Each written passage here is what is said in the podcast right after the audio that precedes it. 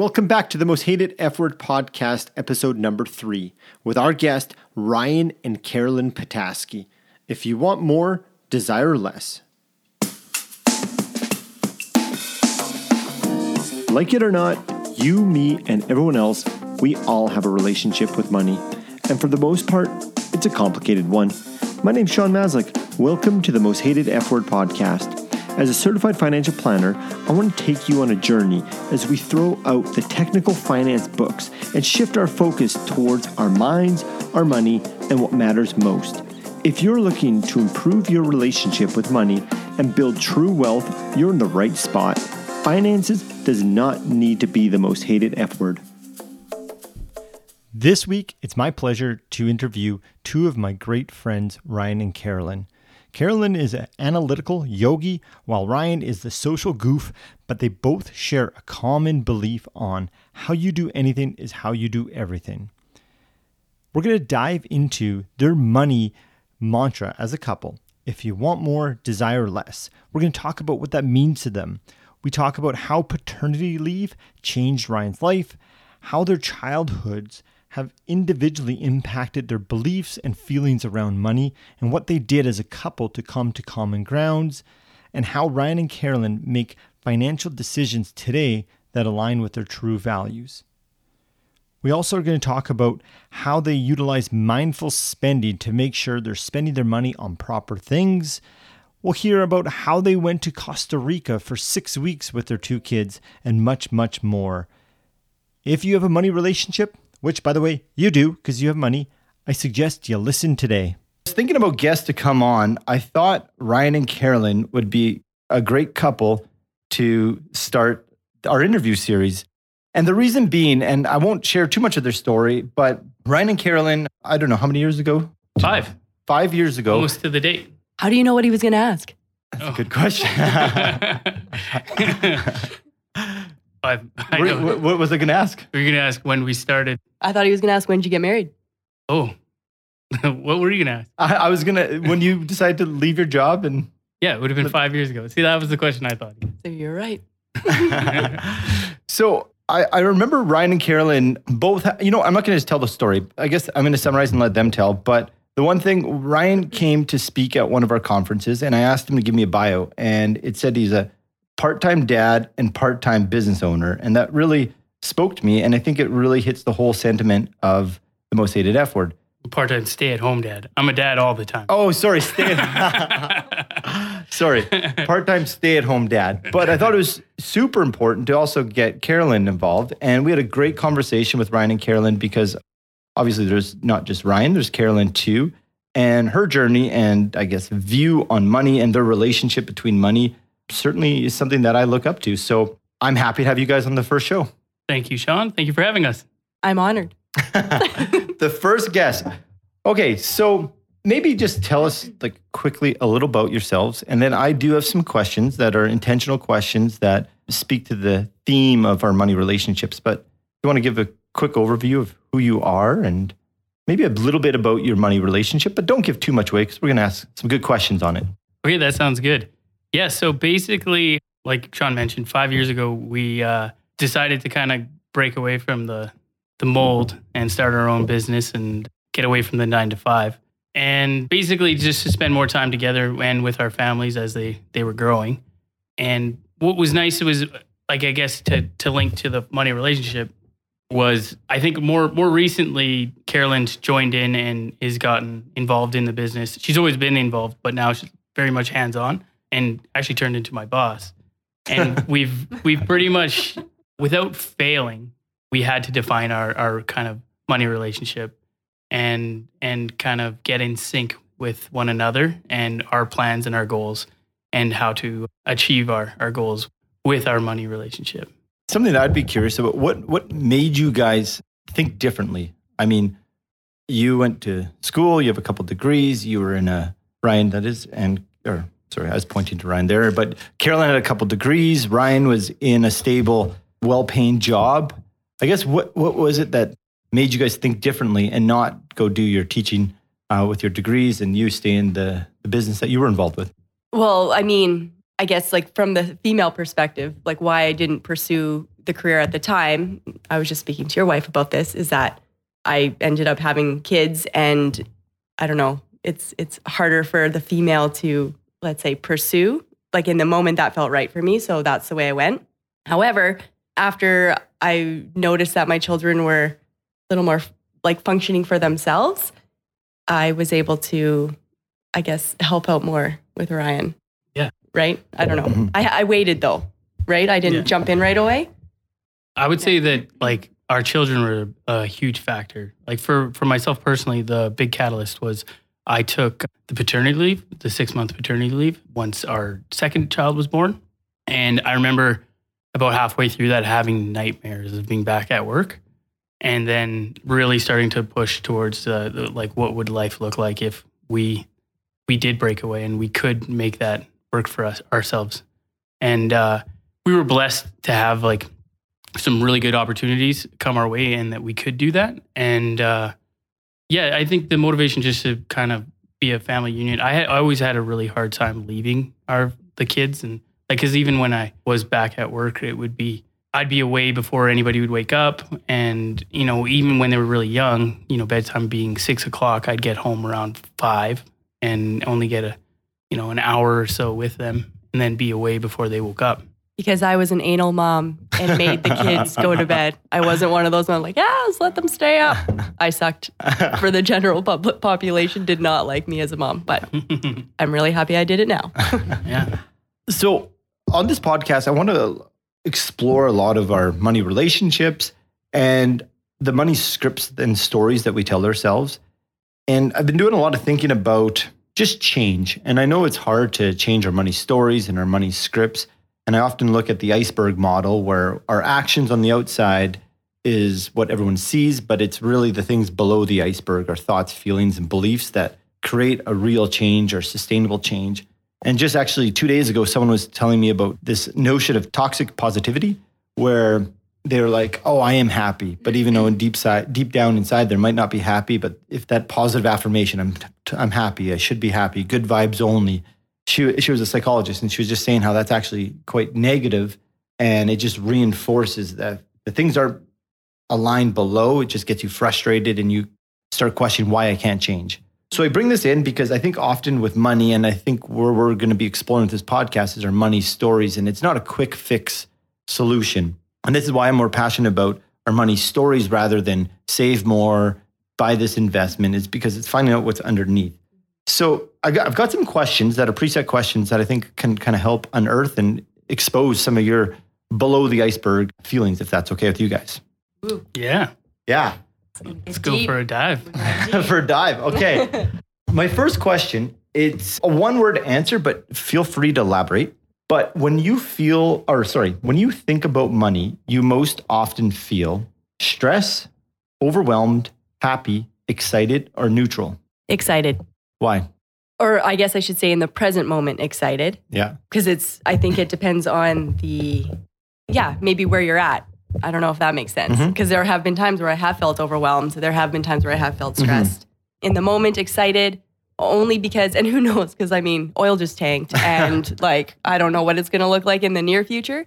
But I just, I feel excited about it just because I feel like I have a good, I guess it's like a sense of control over it at this moment. hmm So when, and I guess that's like my, I don't want to say need to control, but in terms of like money, if I feel confident about my understanding of my own money situation, then I'm excited about it.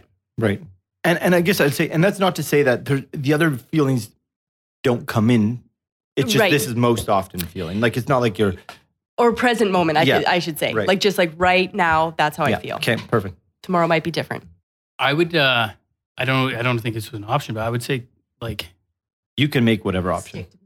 I would say like content is a good one, and and just comfortable. Like I've been stressed about money. I've been overwhelmed about it, but I feel like at this present moment, it's like we've we've grown up and we really have kind of figured out who we are, and with that, it's easy for me to be comfortable. Like every purchase that we make right now is is kind of a reflect of who we've who we want to be. Mhm. So that's where I would use the word comfortable and content. Sometimes in the financial planning world, we say if we look at someone's bank account, we can see what they value. So, uh, in, in line with your question or your answer, if uh, we looked at your bank statement, what would it show you that you value? Ooh. Just quick question on that. Do you mean like look at the bank statement as to like what we're purchasing Yeah. or how much money is No, in the what you're account? purchasing, Oh, what you're spending your money on. Okay, interesting. I feel like it would say a lot about us. Yeah, value. Like the okay in that realm yes Yeah. like so you would see like purchases from value village but then you'd also see like interesting restaurants that we go to lots of food. like lots of experiences that we do right Uh, so yeah but it would i think it would say a lot Oh, in terms of Yeah, I would say, like for sure, it would show that we have a maybe an unhealthy love for eating out. But it also would show that we don't really do much else, and a lot of experiences. Like I would say, our biggest expenses any year is trips. Like we just went to Whistler, and so you'll you'd see a like a big dent there. It's not a cheap place, but something that we don't regret. Mhm. And so food and experience would be kind of the two things that you, you that would show up. You guys went to Whistler, and I know you went to uh, Vernon, I think, Yeah. re- like recently. oh yes You eating out a lot. I guess what do, what do you guys do to be able to manage to be able to go on these trips and live these experiences? But yet earlier you say you're content with your money and you feel excited about your money. So is there things that you've specifically done to enable you to be able to eat whatever food you want and uh, go on these trips? Yeah. Well, I'd say for me, I, I think I was like like much worse than you were for eating out and having lunches out and even just making those impulse like, oh, I'm in between here and there, so I'm gonna stop and grab a five dollar coffee, things like that. And I think those types of purchases don't happen anymore for me. Like I definitely really gauging how far away I am from from our house so that I can wait and eat there. Mhm. That is a big one. And then I think another one was just not really jumping on purchases like well, like just recently uh, we got back from Whistler and I've been like looking at skis and just like five, ten years ago I would have just bought them. I would have them already. And now I'm like, okay, wait, can I afford this? Is this the purchase that I like really sitting on big purchases Mm-hmm. is a big one for me. often people feel stressed by their money when they feel like they just want everything and they start consuming and buying and everything's drawing them the skis the food the non-value village i guess to simplify the question is do you have a mechanism or a lens to view your purchases so that you can go to whistler go on these other trips Right. eat at the restaurants you want and not feel overwhelmed with all the other expenses coming in Yeah. And I think that at least, I don't know if this is a lens or like a belief system, however you want to say it, but I think moderation is something that I, I don't know if you want to even call it a mantra almost, Mhm. but I, it is definitely something that I consistently try to keep in my life in general. And so money is included in that or spending of money or hoarding of money, however you want to, Mhm. however you want to put it. But I would say that, you know, it's, it's a bit of like kind of being really mindful and it's like you almost i get to a point where it's like if we're doing too much it becomes not fun anymore right but then also if i'm not doing it enough it's not fun anymore so it's always just kind of seeking that that point at least for myself and navigating around that. I don't Mhm. know because i find if we're eating out so much or like you know back to back trips like it almost doesn't feel as fun. I don't know. Yeah. and so there's like a sense that it's like i'm going to save in certain areas but only to a certain extent and then really enjoy in other areas. Right. But it is this like sense of balance. Yeah i don't know if i answered the you question did, there and- but and- it's like a weird I would say uh, something just I know personally, your sense of balance. I know you guys can do these trips because you drive all brand new 2012 or 2020 vehicles all the time, upgrade every year. Oh, yeah. Yeah, yeah. Yeah, that's and the value village is a perfect uh, example or even analogy for the way we what is it? The way you do anything is the way you do everything. And so we don't love the clothes at value village. Yeah, what we love is eating out and going on trips and so we do we're more frivolous or frugal when it comes to purchasing clothes than it is and especially for our children then and so that we can be frivolous when we are on a trip Mhm. and and I mean that goes the same Right. with with vehicles. If we can save thousands of dollars by buying a car a car that's ten years old or yeah, it's still in good shape, Mhm. then we'll we'll do that before looking cool in a brand new vehicle. Not that brand new vehicles aren't awesome, but it's just not important to Right. us. And on that, I just want to say that that's just how I like to spend my money. Mhm. And so I think that's like a big important thing is that some people really like to spend their money on on those things. Yeah. And I and I think that they should if they can. Right. Right. Yeah. And so, you know, I've I've just always thought about like or we talk about often like the things that are important to us. And driving a brand new vehicle has never really been important to us. It's Mhm. not, I don't we don't really care about that. Yeah. So if we can spend our money on the things that we want, but I do know that other people find a lot of value Yeah. in a brand new vehicle. And so if it's there for them, then Mhm. they can. I don't know. Yeah. And this is It's something very that personal. it is how very- you spend your money. I was just going to say, this Yeah. is something that I always struggle with is uh, being in the personal finance space and having my own views and my own iceberg on personal finance. But personal finance is just that it's personal. And I, I never ever want to come across as my values or yours of older vehicles are good is not what everybody should do. But that leads me into something that I think is really important. And you've kind of touched on this, Carolyn, is you mentioned mantra. And I find it so unique that in Business 101, everyone does a mission statement. Why does that business exist? Which essentially tells the company on how to spend their money on certain things. I find that as households, as relationships, we don't really have a, a mission statement or a money mantra or a financial why. I've called it before off of like Simon Sinek, start with why, so to speak. Do you guys have a household financial why or money mantra? Basically answering the question, why do you exchange your finite time to work for money and how do you spend that? Or like a guiding principle on how you spend your money. So Ryan said earlier one thing, and this is kind of funny, but it's like Ryan's like, yeah, Carolyn became my boss, and uh, like I think in, Became or yeah, like it he was just like realized. well, it was like yeah, no. So I'm like, it, you know, typically the women tend to be the managers of the house, like that's kind of how it goes. When you kind of co-inhabit a place, you start to or like and start to share money and share whichever you really do, not necessarily saying your mantras out loud, but they kind of just form. Mm-hmm. And I think in in general, in order to keep Clerico kind of going and our house going and all these things, like I feel like I kind of started a bit of a mantra and almost I feel like I talked you into it Oh, in yeah. certain ways, right? Like I was like, this is this very strong belief system that I have, and and then reverse wise, you've you've also kind of helped me let go of a, a little a few things too, right? Mm-hmm. But in general, like with the mantra, I don't know if there's one like that we're actually saying out loud, right. But it is kind of along the lines of like balance. But I feel like I'm the one that that made that happen, like or I'm like making you guys do it. I guess Yeah. I should say. Yeah, I'm. I mean, Yeah.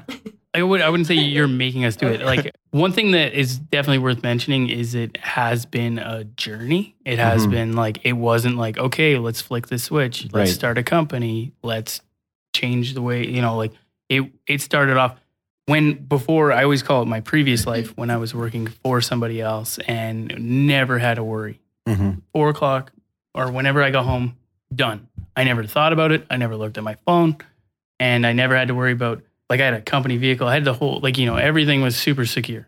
And we were we never had to worry about money. We could just spend it and we would. So we did we did have this life where we bought a brand new vehicle. And and then I think it was like a year later, we were like, this isn't for us. You know, this wasn't it gave me more stress to see children wreck a brand new vehicle than having a brand new vehicle. Mm-hmm. So it's been a journey. I think the one thing too is uh, that I've learned, and it's worth mentioning. I grew up. Uh, my father was a business owner, so I saw the workings of a a business that went from small basement into a big, like a you know Alberta wide company. Mm-hmm. And with that, I had an, a vision of what running a company would look like. And so I was kind of starting my business with the, I guess, a projection in or a vision in my mind where I would one day have a fleet of company vehicles. I would have like 50 employees and we'd have head offices and all that stuff. And then when Carolyn really came on, we really started to simplify things. And we even we grew to a point where we had even just a handful of employees and it got to a point where we were like this is getting more complicated. What are we building this company to become and why are we doing that? And then you really brought it in like put the reins on and said, "Hey, we can do this. We can simplify this. We can take on less work and have the same outcome and not have the stress of running a huge business and everything that comes with that. And that really aligned with who we were. So we we kind of funneled ourselves uh, of kind of making choices, not so much failing, but testing the waters to be like, okay, no, this isn't for us. And then we're I feel like we're in a really good space right now where we've we know if something comes across our table as far as an opportunity, it's it's dead dead yes or no. Mhm. Like we know if that's going to be good for us, that's going to fit us, or it's not. So the growth towards that's been really, yeah. And I think that's where you came in and, and you kind of got to see a lot of inefficiencies and a lot of questions that, like a lot of work that was being made that wasn't justified yeah, as to our goals. We weren't taking this on to make our goals or to achieve our goals. It was to achieve a vision that wasn't even mine of what a, a successful business looked like. Yeah, I think that's super interesting how the Carolyn's mantra or belief of balance came over and influenced like your prior vision, which I think it'd be interesting to dive into a bit of your past money relationships. But um, often we, we get these visions of this is the way it should be, and we just act like a lemon and just follow it to what's that saying, hell or high water? Yeah.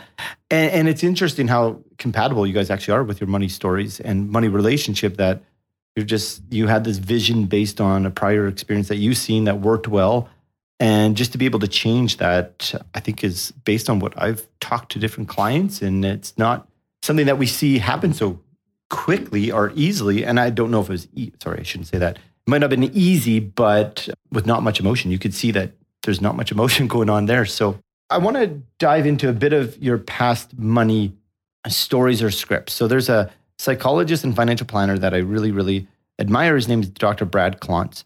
And he's come up with four money scripts that we've developed when we were about one to five years old in our formative years that really explain how we feel, think, and act about money. And often these things are running subconsciously, subconsciously in the back of our minds. We don't realize it. And in his work, it's a lot about gaining awareness about those scripts and those tendencies and coming to terms with them, and then being able to make a positive changes moving forward if need be. So I'm going to read the scripts, and maybe one at a time, you guys could say what you feel like your money script would be. And I'm just interested to see if you guys are similar, if you're not, and because again, the synergy between your guys' current money stories, you could tell is quite balanced with each other. Okay, so the first one is money or money conversations are avoided at all costs. So basically, money avoidance. You uh, avoid money conversations and money at all costs. It makes you feel stressed, overwhelmed, etc. Second one is you believe money is the key to success. Simply put, money is a symbol of success. The third one, money equals status. So this one's a lot about our net worth equals our self worth. So we have big houses, big cars. Those are some examples of things that might be status that make us feel good. And the last one is spending money is hard because you want to save. This is also known as money vigilant. So these people have a higher tendency to save, but also have stress related when they have to part their ways with their money. So I'll go over them again. Money, you avoid money conversations. You believe money is the key to success. Money equals status or money vigilance when you have a hard time parting ways with your money.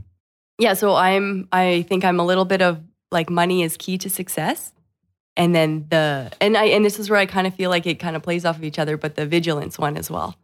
There's a line in a song that I remember a long time ago and it it goes kind of like, you know, where you kind of end up usually depends on where you start. And I think that people who kind of have money already have a lot more opportunities and people who don't have money like they have to work a lot harder for that opportunity so and i i have seen that throughout and i think that so that is that holds true to me and so with that being said i don't love to spend money in silly ways i guess is how i would see it because i want to make sure that i'm using that money for further opportunities if that Right, makes sense yep. so i'm quite thoughtful or you know people would call it frugal but i find it is actually very mindful with what how I want to spend my money because I actually want to utilize that money to create success for myself. Right. So I'm kind of both.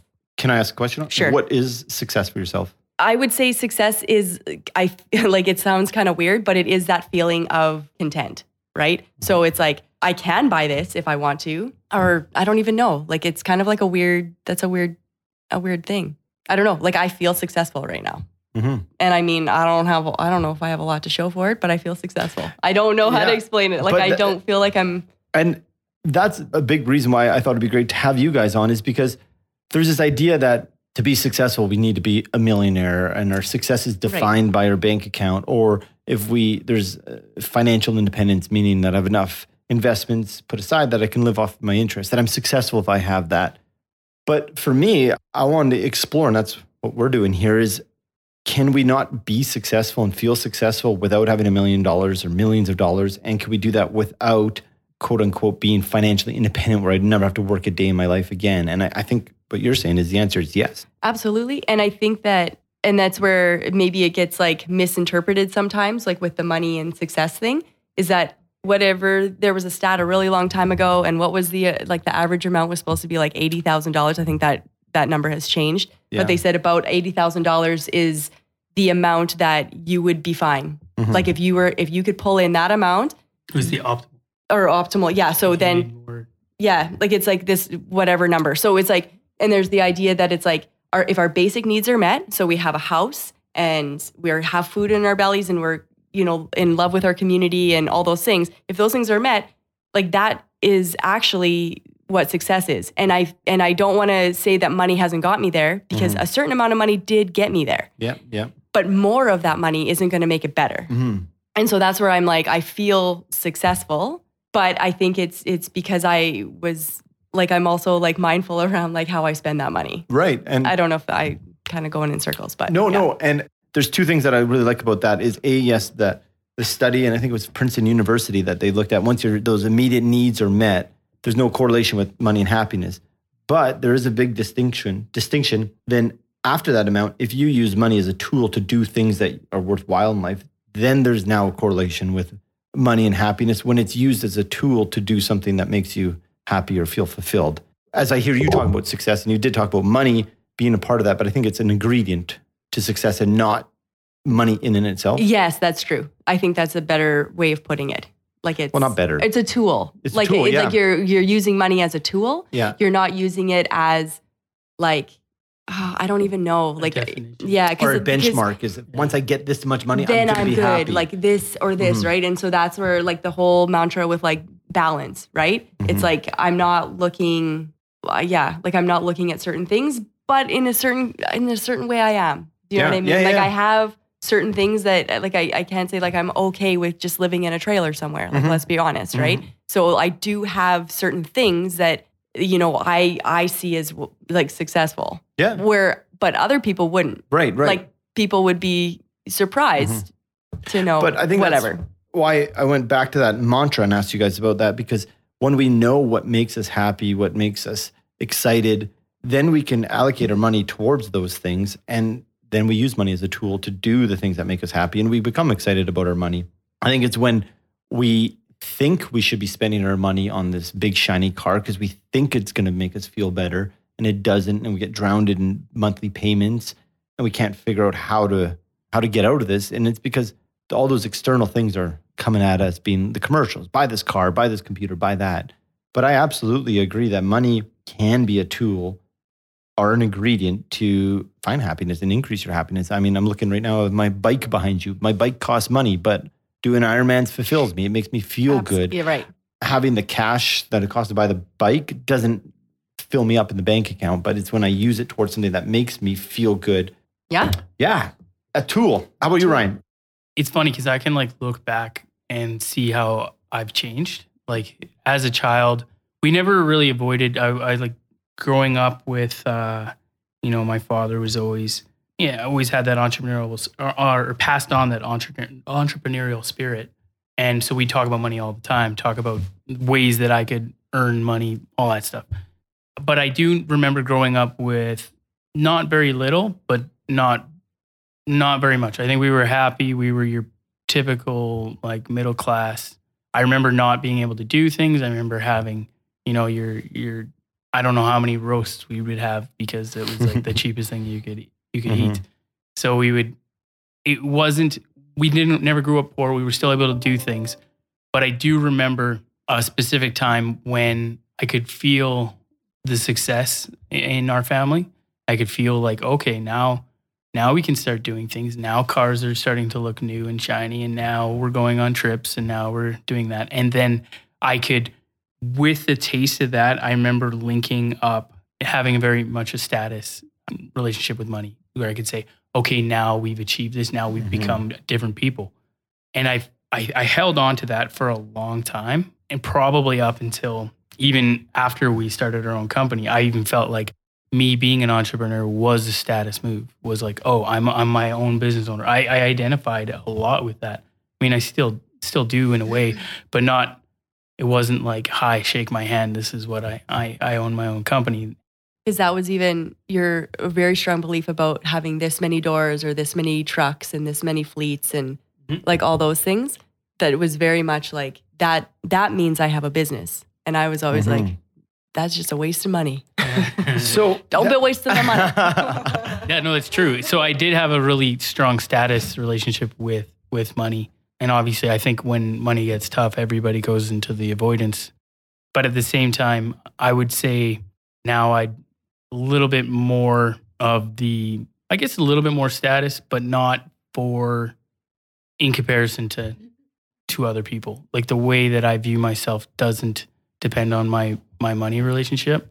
It's now how we spend like you know i'm proud to to say yeah we went on a trip to costa rica we went on a trip to whatever those are the things that i feel like or, or that I, I i connect or that i de- identify with like even when i go and pick up the kids from school or i'm at school for a field trip and i'm the only dad yeah. I- for some that just really makes me feel Mhm. awesome and more so than a new car and more so than a new, Right. and and so i still relate it to status you know but it i think in a different way Who's that status for? Yourself or just someone externally looking at you?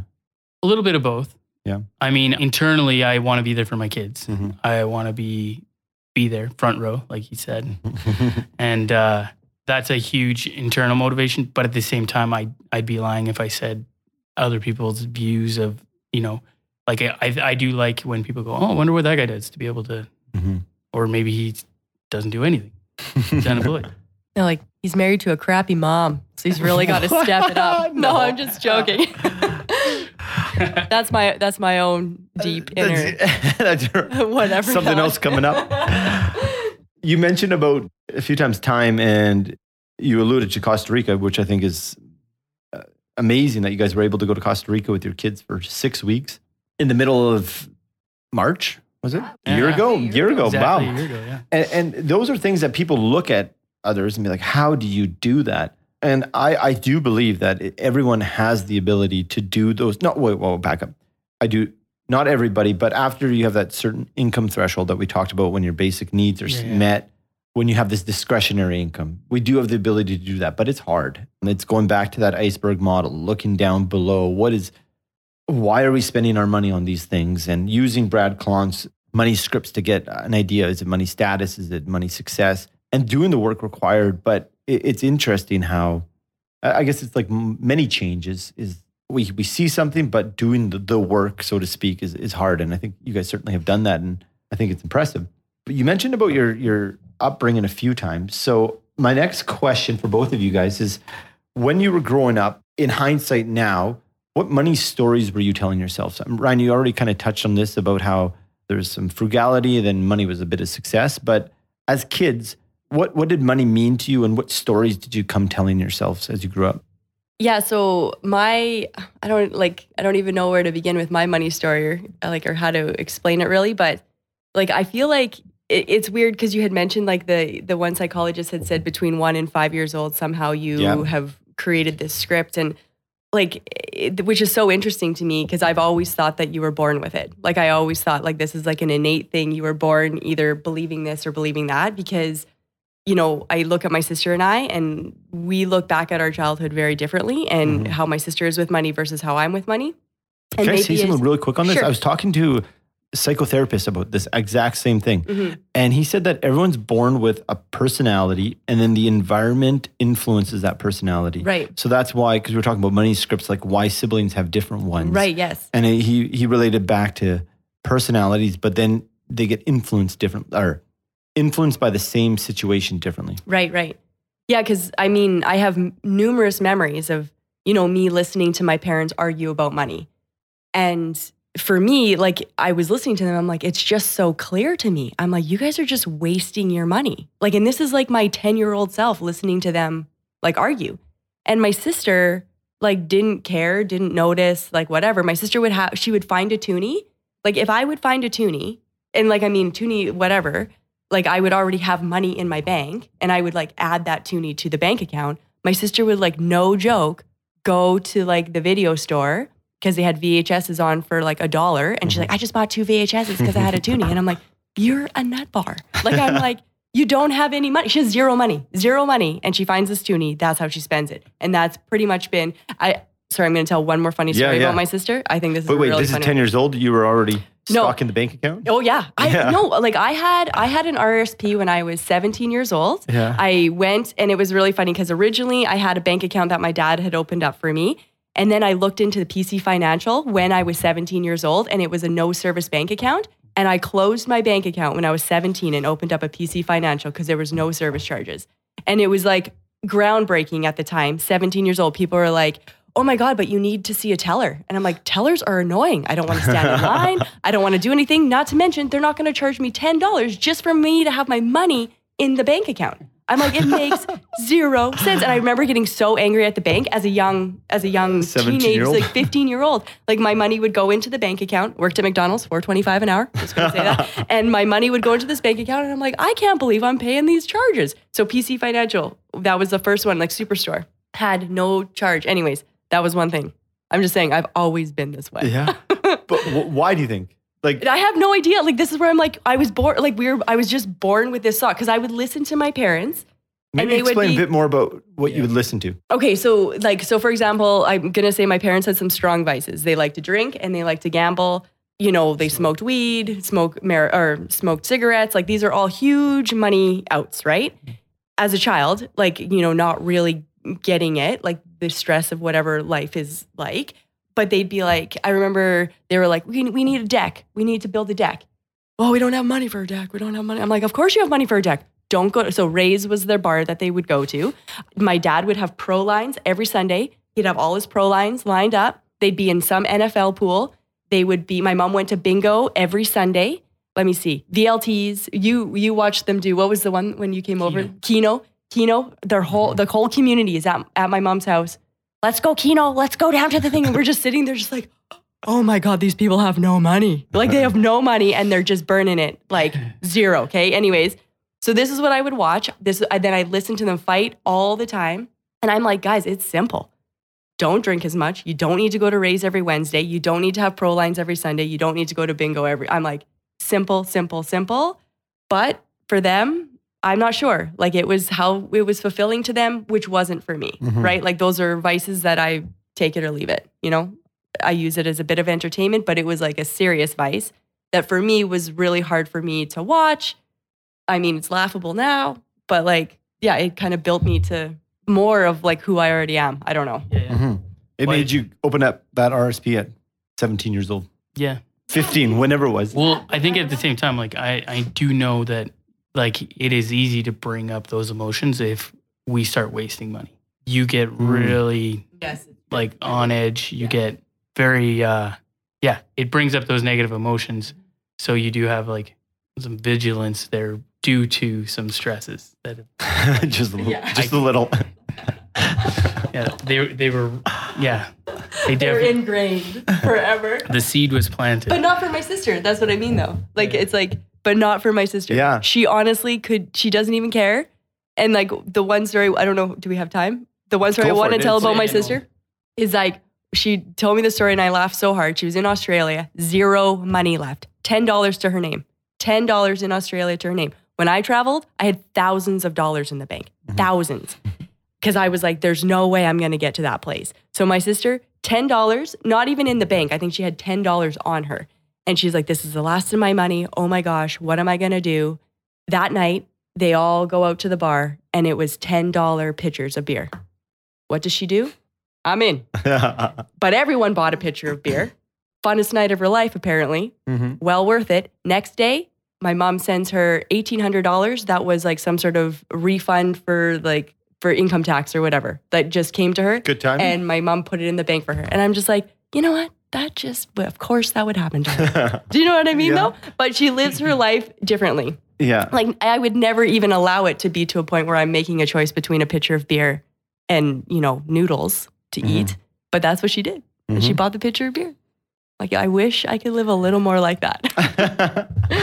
Certainly interesting how I don't think on the surface we really realize how much those money stories as kids actually influence. Like, I mean, you can certainly hear it in your voice. and that's where the balance comes from now. Uh, we're talking about Ryan wants to develop these fleet of cars, and you're, no, no, no, no, no, rein that spending back in. A, a- a little question though, and I struggle with this, and I think a big part of this podcast is just exploring things because we none of us have all the answers. But what happens if your parents found the most joy in life about doing the things that they did? I don't know the answer, but what do you think? like, okay, so So, like, we get these sometimes lenses on, hey, people should spend their money this way. And I think that I often have to be careful of what my lens is on how my values on how to spend money. But do you think your parent, like, it's about being happy? Life's about being happy. Do you think your parent, do you think your parents were using money as a tool to live their mantra or their financial why? Or was it toxic? and like, and I think the reason I get passionate about it is because it was toxic. Yeah, okay. Yeah. And I think that if I did see it as a way that they were happy and they're Mhm. living their best life, I would be okay with it. Yeah. Like I even like when Yeah. I talk about my sister buying that pitcher of beer, Mhm. it's not an angst. It's actually like a funny story. And Yeah. she really was living her best life. Right, yeah. Right. But when I talk about my parents, like I said, many arguments, like m- like anxiety Right. Yeah. building arguments, like as a child, and it Mm-hmm. was always about that. So I was like, "You're not making the right Right. choices," and so I think that's Yeah. more of the yeah. If I saw them happy, I would be Mhm. like, "Right on." Yeah. But it's different now. Like You I, I might have think my even be going to happy. raise now. Well, if you saw them yeah, happy. I know, right? well, my sister always did. Oh, say the F word. Sponsored by Raise. yeah. Ray shut down, and it's because my parents don't live here anymore. I think for me, like to just quickly talk about uh, like my parents. One thing that was really interesting was watching. I know I've talked about my, my dad a, a little bit, but he he gave up a lot to do his business Mhm. to run it. I think I remember when I was a, like, I don't know how old I was. I must have been like maybe twelve or thirteen, and he we were driving took a trip to BC just in a motorhome, an old used motorhome that we bought and uh, we got to Jasper, and we were ready to, you know, where you going through the mountains, and there's like the lakes, big Yeah, flat yeah. glacier lakes there. Yeah. Um, and we stopped there, and we were throwing the, the ball around and everything, and he just stood beside me, and he was like, "Do you know today is my first day off in five years? Like Wow. first day off Mhm. in five years. I would never do that, but at the same time. You time, never do what? Tell it or No, I would never wait for five years? Yeah. wait five years to take a day off. Yeah. Like you know, I would never have that much grit Mm-hmm. you know and now he he worked so hard from nothing sold his company and retired very comfortably. And i and i get to see his happiness now Mm-hmm. and see how he's like he's finally in a place where he kind of he wants to be. It did come at a cost too like i mean my brother and i were six years apart. I got to i got to see a little bit different side of my dad than he got Mm-hmm. he got a little bit of a busier dad who missed things than I did. So their relationship's different than ours. Right. So I think it does come at a huge cost. And I don't know if he has regrets, but Mhm. I think at the same time, it I I I got to see firsthand like the power of delaying gratification. Right. So this actually brings me to something that I'm always fascinated in, like hearing people's perspective about delayed gratification. And and I know you can't answer this for your father, but maybe for yourself being a father, delayed gratification. I think when we want to achieve something worthwhile, there's some delayed gratification. But when we look at our our lives in terms of, I mean, we only have the present. How much time should we sacrifice, knowing time's finite? versus how much time should we sacrifice for this thing called money that's really infinite or infinite amount of money well technically there's probably a finite amount but essentially infinite not so far yeah um, with this cryptocurrency who knows but anyway in your perspective seeing what your dad did and you of course carolyn uh, add into how do you come across that balance of how much time should i sacrifice now for who knows if this even happens in the future and at what cost? Yeah, yeah. I think for me, I have a really hard time sacrificing time. I like our whole business model is all about like residual income, trying to get the most out of of a little bit. Mm-hmm. And so I I couldn't imagine giving up 40 hours of my week now for an X amount of money. I just love how you your default's 40 hours. Most Yeah. people are like, I'm not going to give up 70 hours to work all that over extra time. You're Yeah, like, no, no, the regular shift. well, yeah, yeah. I mean, I and the other the the the difference is though, I like I do work more than 40 hours a week yeah. now, but it is my time. Right. Right. It's not at at Yeah. somebody else's job. It's not at because somebody else told me to go there. Mhm. So that that's a big difference for me. And yeah, I'd have a really hard time giving up. I mean, we always give up time, but I think where I am is it really needs to be valuable and it needs to be like there's a lot of things to weigh out. Is this taking away from my children? Is this taking away from my family? Is this is there am I missing dinner because of this? Is this the sixth or fourth dinner in a row that I'm missing? Then it you know, those things start to start to pile up and then and then it becomes okay, now it's not worth my time. Right. So I don't know if that answers. Yeah, and I think it goes back to something Carolyn was talking about earlier about being intentional about your spending right now. You're intentional not to buy the new car so you can go to Whistler, but being intentional with your time Mhm. and controlling it. I know there's a, a lot of people who feel that if they can control their time, then they might even work more than 40 hours a week. But the, the fact that they're controlling their time and maybe doing things that they enjoy. Mm-hmm. Yeah, yeah. What do you think about the delayed gratification and the balance of trading our finite time for something bigger ver- versus letting those precious years go by? Someone once told me we only have 18 summers really with our kids mm-hmm. because they're 18 and they're off doing their own thing. Yeah. So, what's your take on that, Carolyn? Yeah, I, I feel like we're probably on the same page. Hey, like in terms of just really developing, like I even like whatever we were saying, like a mantra before. Mhm. Like in it's it is about like a balance, and you can see.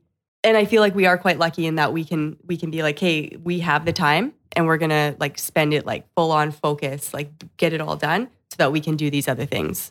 Does Yeah, that make yeah, sense? yeah. So it's like, and in terms of like the delayed gratification, yeah, I don't know. Like, I guess like my, our goal, I don't know. Like, I don't know. I think for me, I'm just going to de- desire less things so that Ah, I yeah, can yeah. have more time.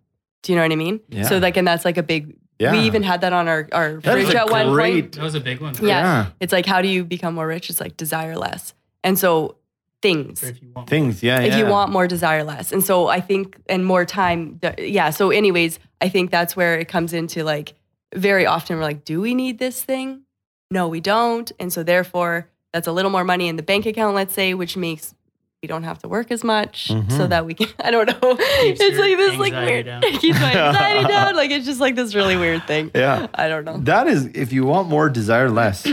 yeah it's a good Yeah, one that was a huge one. It- that was we had that on the fridge for a while is. Yeah. yeah and i and and it's That'd be probably our mantra. Totally. And it's it is a weird thing in terms of a mind a mind shift that happens is that we get into these habits and we get into these weird I don't know. Like- Like these weird patterns that it's like I'm unhappy, I think that this thing is going to make me happy so I purchase it and then really that's not actually what was Mhm, what was it, mhm, right? mhm. And I think money plays a huge part in like we were talking about happiness, unhappiness, but it is a deeper a deeper thing. Yes. We really do have to look and be like, why do I want to buy this thing? What is it? Right? Because Yeah. you're like, if it enhances, I want to buy this, and like the intention of buying the bike is to enhance something that actually does make you happy. Yeah. 100%. Right. Yeah. If you're not too sure, Mhm. and that's where I really started with shopping and whatever is like I like I even got to a point where it actually makes me uncomfortable shopping. right. Like Yeah. I Yeah. really it's weird. And Yeah. it wasn't like that before. I shifted to there. Yeah. So I really have to want that thing in order to purchase it. Yeah. Which could be unhealthy No, I, I mean, for some people. I don't know. But for me, I'm I'm living a really good life outside of that. Yeah. So I think it's okay. I don't know. Yeah, no, I mean, I I think just always is going back. What I'm really hearing from you guys is kind of those mantras and being intentional. Mhm. And you're controlling what you spend your money on, you're controlling what you spend your time on. One last quick question. If you were given $10 million today, what would you do with that money? And ultimately, do you think it would make you happier than you are right now? Um, I'm going to answer the second question first. Yeah. No, it would not. I think it would cause a lot more stress personally. I, I really do. right. I do because there are Yeah. like when and especially if other people know about this ten million Oh, my dollars. my follow up question was one. actually, would you tell people? Okay, because I would not. Yeah. I absolutely would not. And only because I would never want that to be any sort of, you know, I, I, I want relationships to be genuine. And that's one thing that I think mm-hmm. is really difficult when money mm-hmm. comes into play. Like, if we can be really honest with ourselves, mm-hmm. the minute that you know someone's, and this is where it's interesting when people really like to talk about their status and stuff. I find it interesting because I prefer not to say anything because I want them to like me for who I am. Mm-hmm. And I think money really does create a weird veil. How interesting it is when you ask someone what they do and they're like, I'm a partner at a law firm or I'm a CEO of this company. And automatically it's like, oh, wow, okay, I'll give you respect. Weird, right? And, and it's like, I'm a part time stay at home dad, not part time dad, but part time stay at home dad. yeah, it's like, oh, why would you do that? But when you say that, because I, I want to be home with my kid, I'm like, oh, that's awesome. Yeah, right. And so I think it depends on the lens that you're Yeah. looking through 100%. But I'm going to say in general, society has like a very much a status attached to a money thing. And I don't know, more money, more problems. It's 100%. So I mean, Yeah. I mean, I like, I mean, if you were to get $10 million, I have no idea where to even start with what I do with that. But the first, I would not tell anybody. Yeah.